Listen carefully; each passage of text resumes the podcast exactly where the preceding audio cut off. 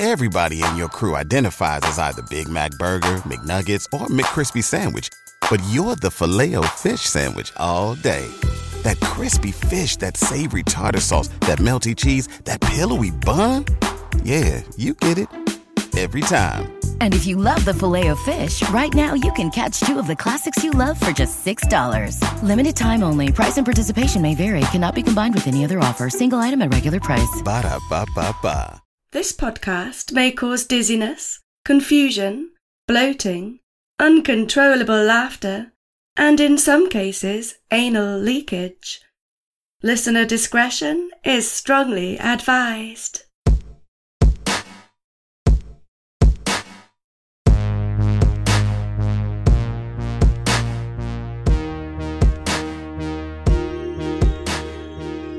Hey, this is episode number 79 of Excuse Me, That's Illegal, the podcast that takes a hardcore look at some softcore crimes.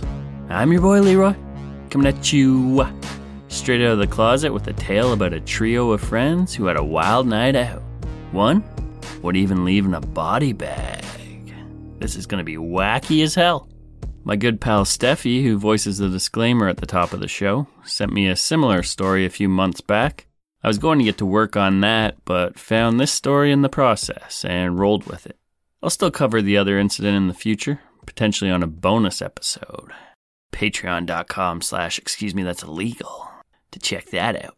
Anyway, it is shocking how many people have still tried chilling with their homies, even after it's obvious that they had passed away. I can only dream of having friends that loyal. Mine barely want to hang with me while I still have a pulse. Let's get a couple jokes in and move on with the show, shall we? Okay, how can you tell a strip club is not open? The sign says, sorry, we're clothed. Not bad, not bad. This next one's not even really a joke, it's just a fact. I am not ever going bungee jumping. Yeah, it's true. I was born because of broken rubber, and I'm sure as hell not gonna die the same way. All right, everybody. Hop in the minivan and let's cruise these suburban streets as I serenade you with another tale of low-level true crime. And don't worry, my friends. I promise to get you back home alive. If not, I'll just throw a pair of sunglasses on you. You'll be fine.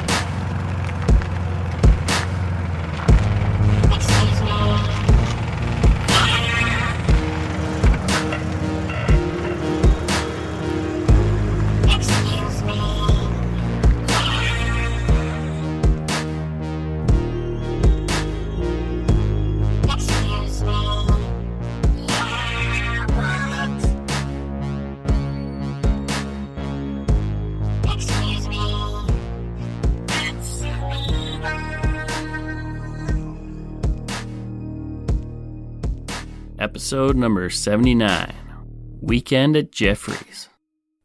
Weekend at Bernie's was a great flick, but watching it as a youngster on the movie network, even I knew how silly it was. Here's a brief description of the film. Two young men, Larry and Richard, are trying to make their way in a corporation, one on charm, the other on hard work. When they go to the president of the company, that's Bernie, with a serious financial error on a printout, he pretends to be thrilled and invites them to his beach house for the weekend. He actually plans on having them killed. Bernie is also fooling around with the girlfriend of his mafia partner. When the partner has Bernie killed, the boys end up having to pretend Bernie is still alive as the frustrated hitman tries time and time again to complete the job. Hilarity ensues. Bernie is a real popular guy in this beach house community, so they throw some sunglasses on him and everyone's trying to party with him, still, just thinking he's passed out. Women are hitting on him, and if my memory's correct, one actually ends up making love to Bernie's corpse. Don't know why my voice went so high there, but it's pretty damn great.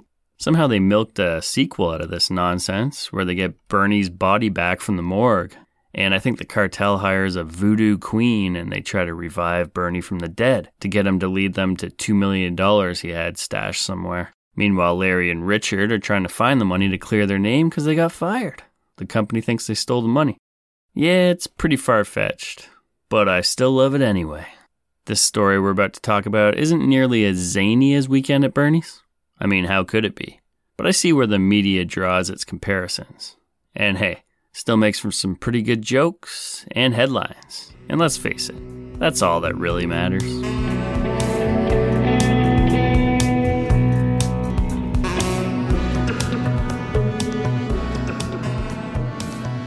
Okay, our story today takes place in the city of Denver, which is the capital of Colorado.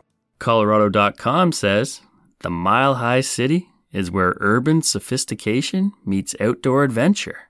Denver is an outdoor city known for its world-class cultural attractions, thriving craft breweries, chef-driven dining, and red-hot music scene, all within easy reach of the Rocky Mountains.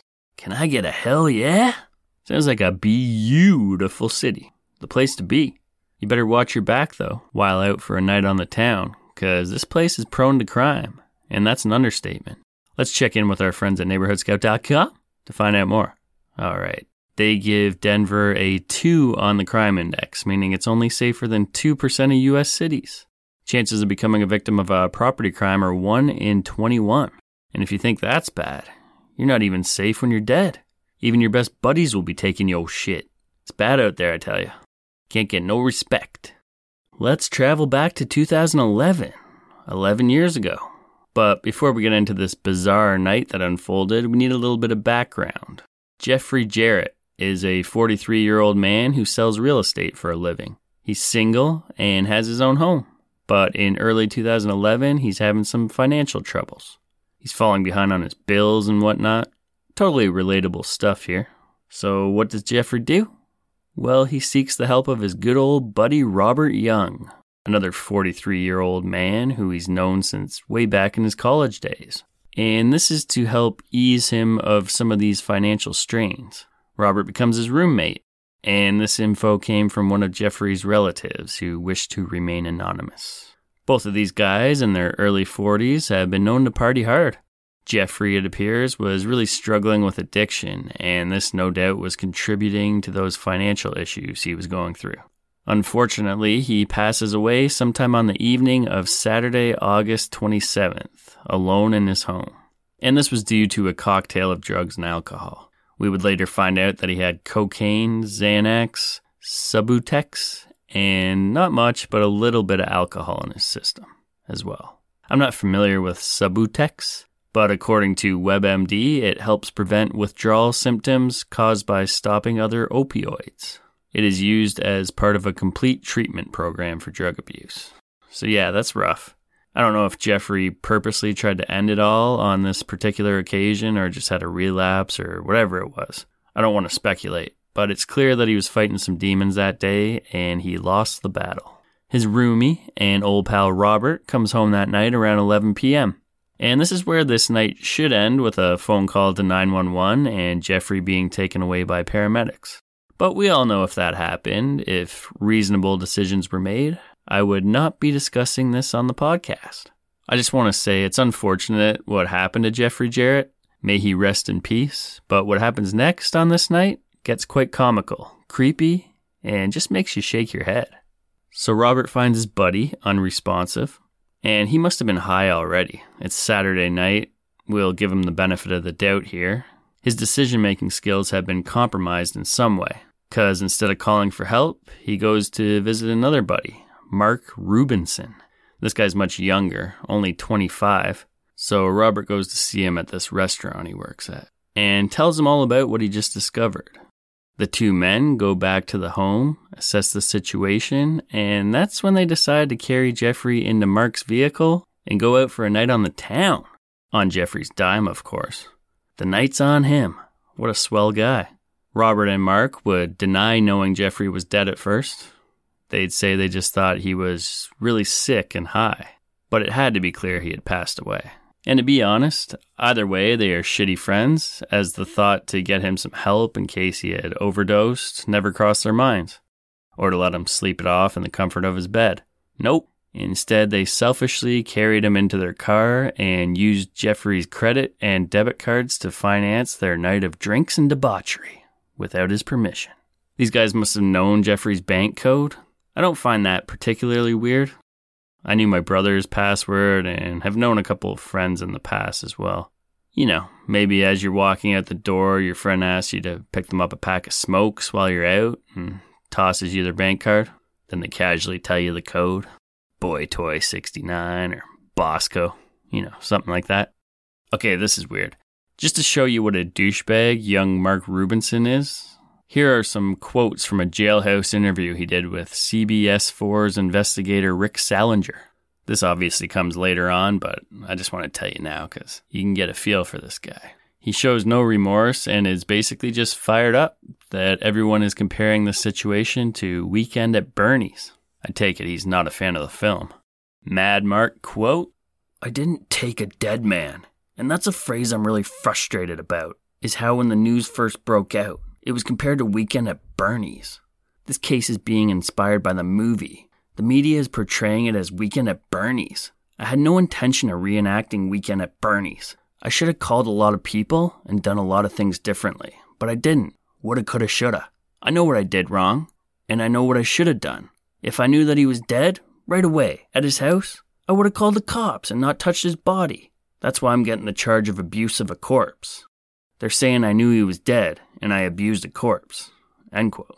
A charming fella. Anywho, they visit a few places that night with poor Jeffrey's stiff body rolling around in the back seat. They hit up Teddy T's Bar and Grill. Robert would later spill the beans in a police affidavit that it was obvious Jeffrey was dead while all three are at Teddy T's.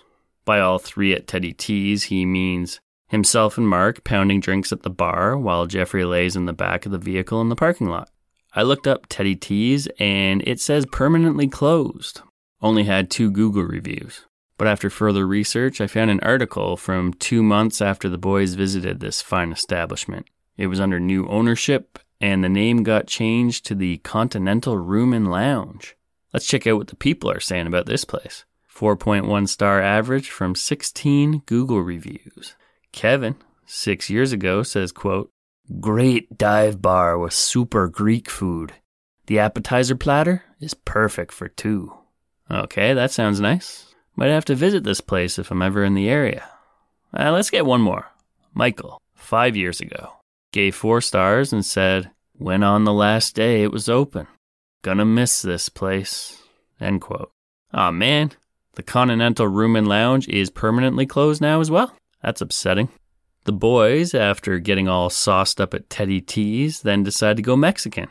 They drive to Viva Burrito and grab some grub at this 24-hour Mexican fast food chain, featuring a menu of burritos, tacos, and enchiladas, plus a drive-thru. Their menu looks delicious, and Jeffrey possibly treated them to the super nachos.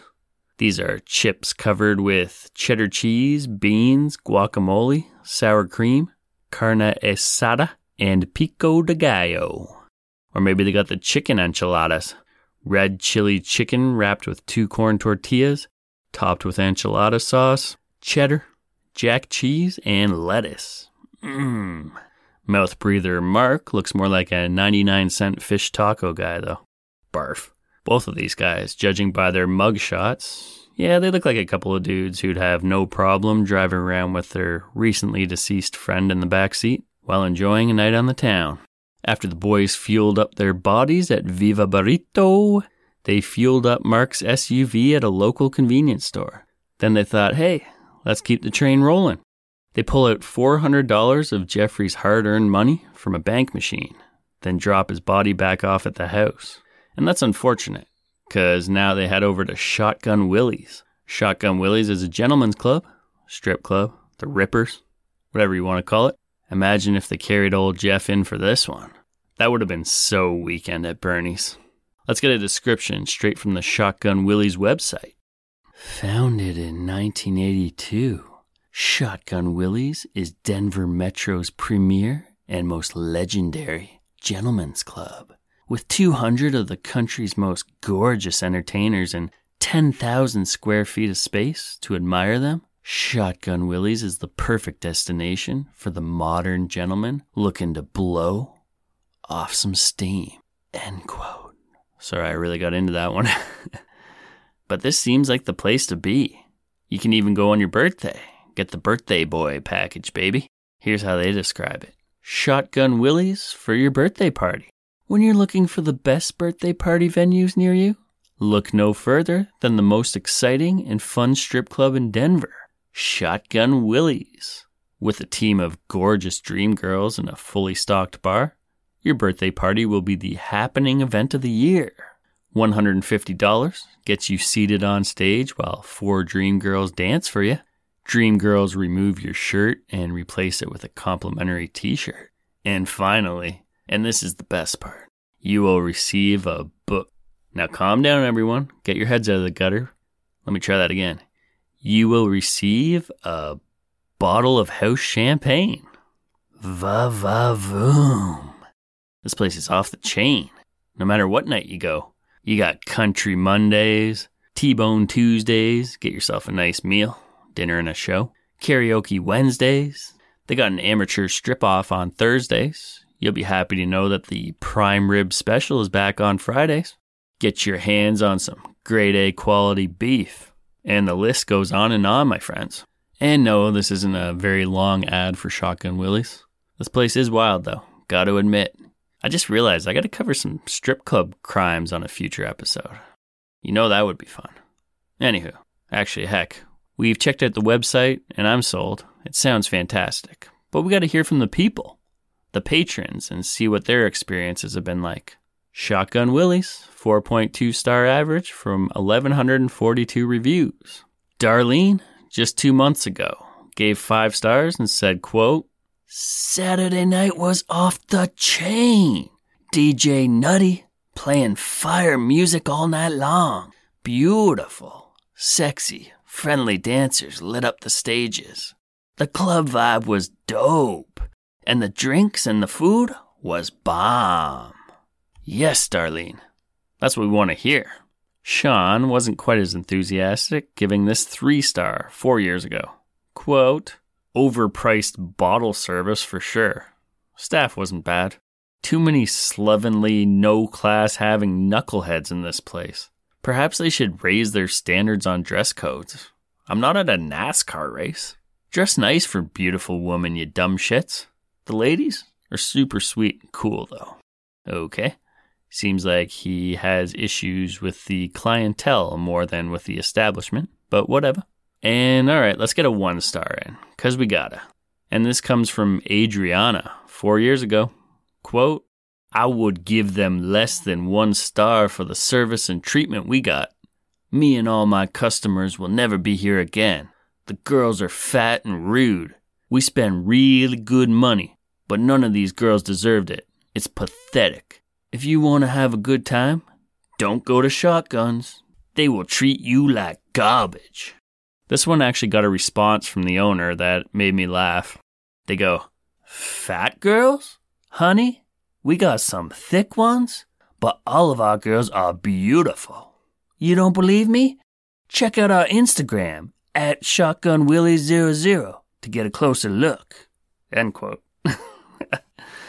I love it. This show is sponsored by BetterHelp. What's the first thing you'd do if you had an extra hour in your day? Would you go to the gym? Go for a run? Read a book? Take a nap? I'd probably take a nap. Yeah, definitely take a nap. A lot of us spend our lives wishing we had more time. The question is, time for what? And therapy can help you find what matters most to you, so you can do more of it. It's also helpful for learning positive coping skills, and it empowers you to be the best version of yourself. And who doesn't want that? If you're thinking of starting therapy, give BetterHelp a try. Just fill out a brief questionnaire to get matched with a licensed therapist and switch therapists anytime for no additional charge. Sounds good, don't it? Learn to make time for what makes you happy with BetterHelp. Here's what you gotta do. Visit BetterHelp.com/excuse me today to get 10% off your first month. That's BetterHelp, HELP.com/excuse me. I gotta tell you about Factor, everybody. Factor is awesome. And they make eating better easy with their delicious, ready-to-eat meals. Do you like to save time? Of course you do. With Factor, every fresh, never-frozen meal is chef-crafted and ready to go in just 2 minutes. There's no prep and no mess. The meals are ready to heat and eat. so there's no cooking or cleanup necessary, which is great if you're a person like me who is always on the go. Eating fast food is fun, but let's face it, it's usually greasy and has become quite expensive.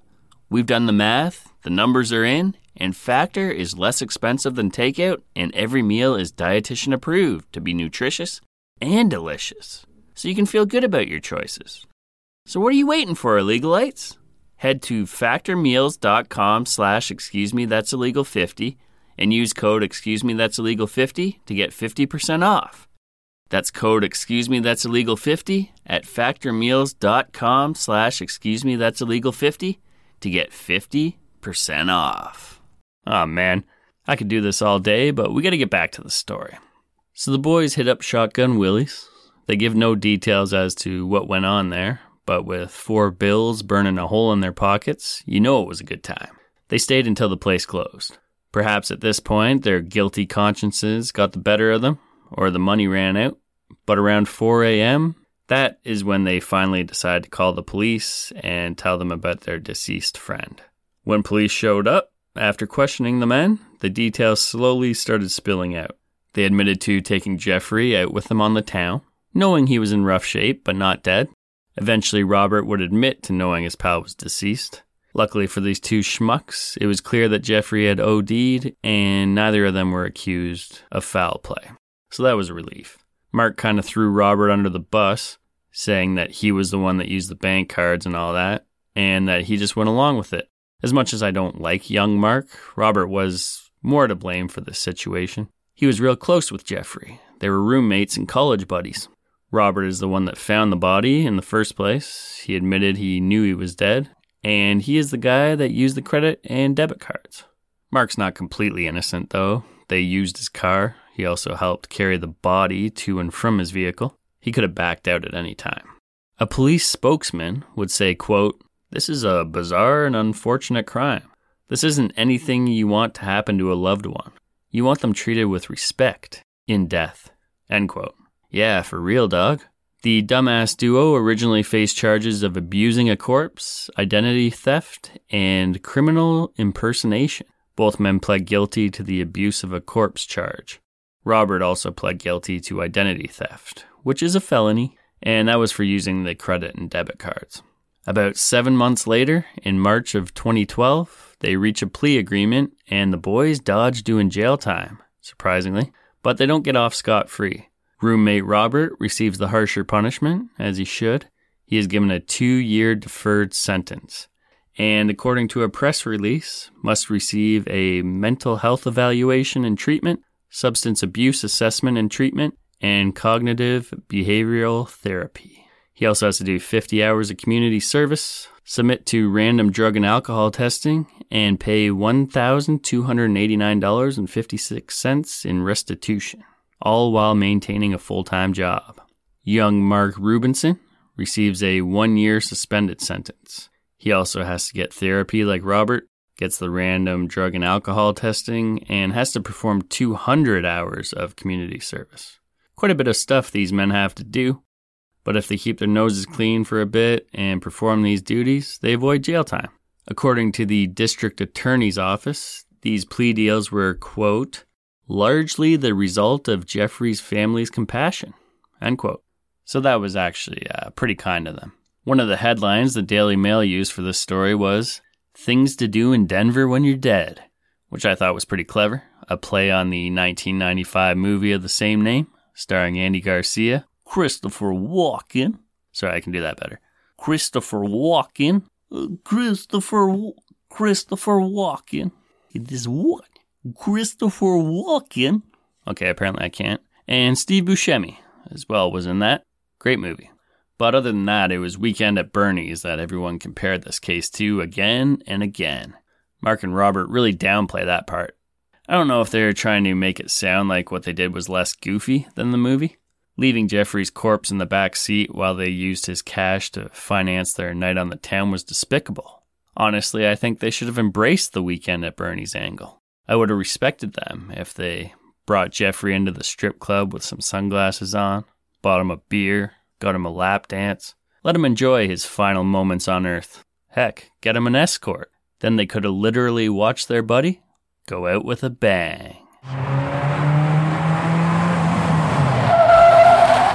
And we are back. That's a wrap on episode number 79, Weekend at Jeffrey's. A couple of dudes who got greedy and wanted to party it up with their buddy one last time on his dime. Wild stuff. As always, I want to thank Steffi for voicing the disclaimer, the operator for providing that sweet, sweet theme music, and my boo for editing this episode. You know what time it is. Listener confession time, baby. So let's get criminal, criminal. I wanna get criminal. Da, da, da, da, da, da, da. Ah, that was beautiful. Okay, this story comes in from a listener named Steven. He says, "What's up, Petty Crime King?" Love it. He goes on to say, "I've developed quite the green thumb over the years. I'm not a young man, full of piss and vinegar no more. And as you age, you start to have boring hobbies. Can't be out painting the town red every night." Amen. I have a decent garden in my backyard. I grow my own lettuce, tomatoes, cucumbers, potatoes, etc. You get the point. Well, about a month ago, I noticed my veggies going missing. Just a few here and there, but noticeable. A fat rabbit in the neighborhood, perhaps? I wasn't sure what to think. That is until the other night when I went to let the dogs out. In brackets, he says, "Please don't sing that ridiculous song by the Baha Men. LOL. Who are they? Never heard of them. So the dogs start barking and growling immediately. Then a pale, skinny man comes running out of the shadows, hops my fence into the neighbor's yard. And just like that, he's gone. I was stunned. And you want to know the strange thing? He had a plastic bag with him that had a tomato and a couple other of my fresh veggies in it. What a creep.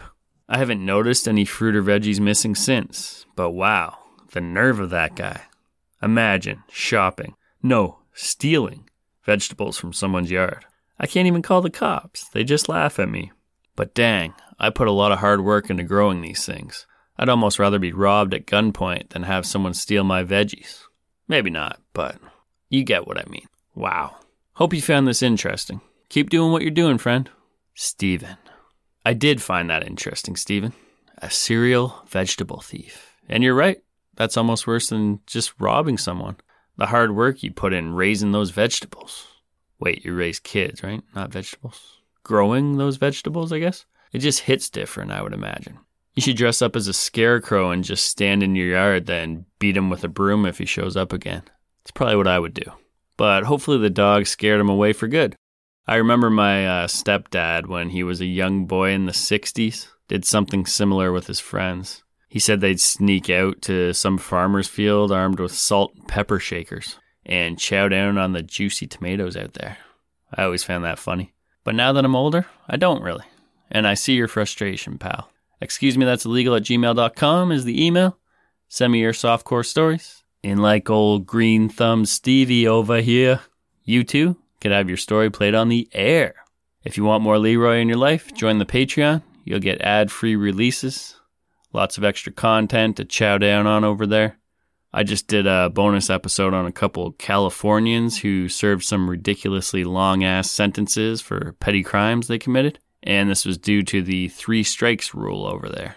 Me and my bro do Luna Bins and have another show in the works. So lots to check out over the price of a Big Mac a month. Go to patreon.com/excuse me, that's illegal. I almost went the whole episode without saying it, but I gotta do it. There is a link in the show notes. That's all I got for you for now, but you know the drill. Come meet me back here in another 10 days and I'll happily serve you up a hearty helping of softcore scumbaggery. Peace.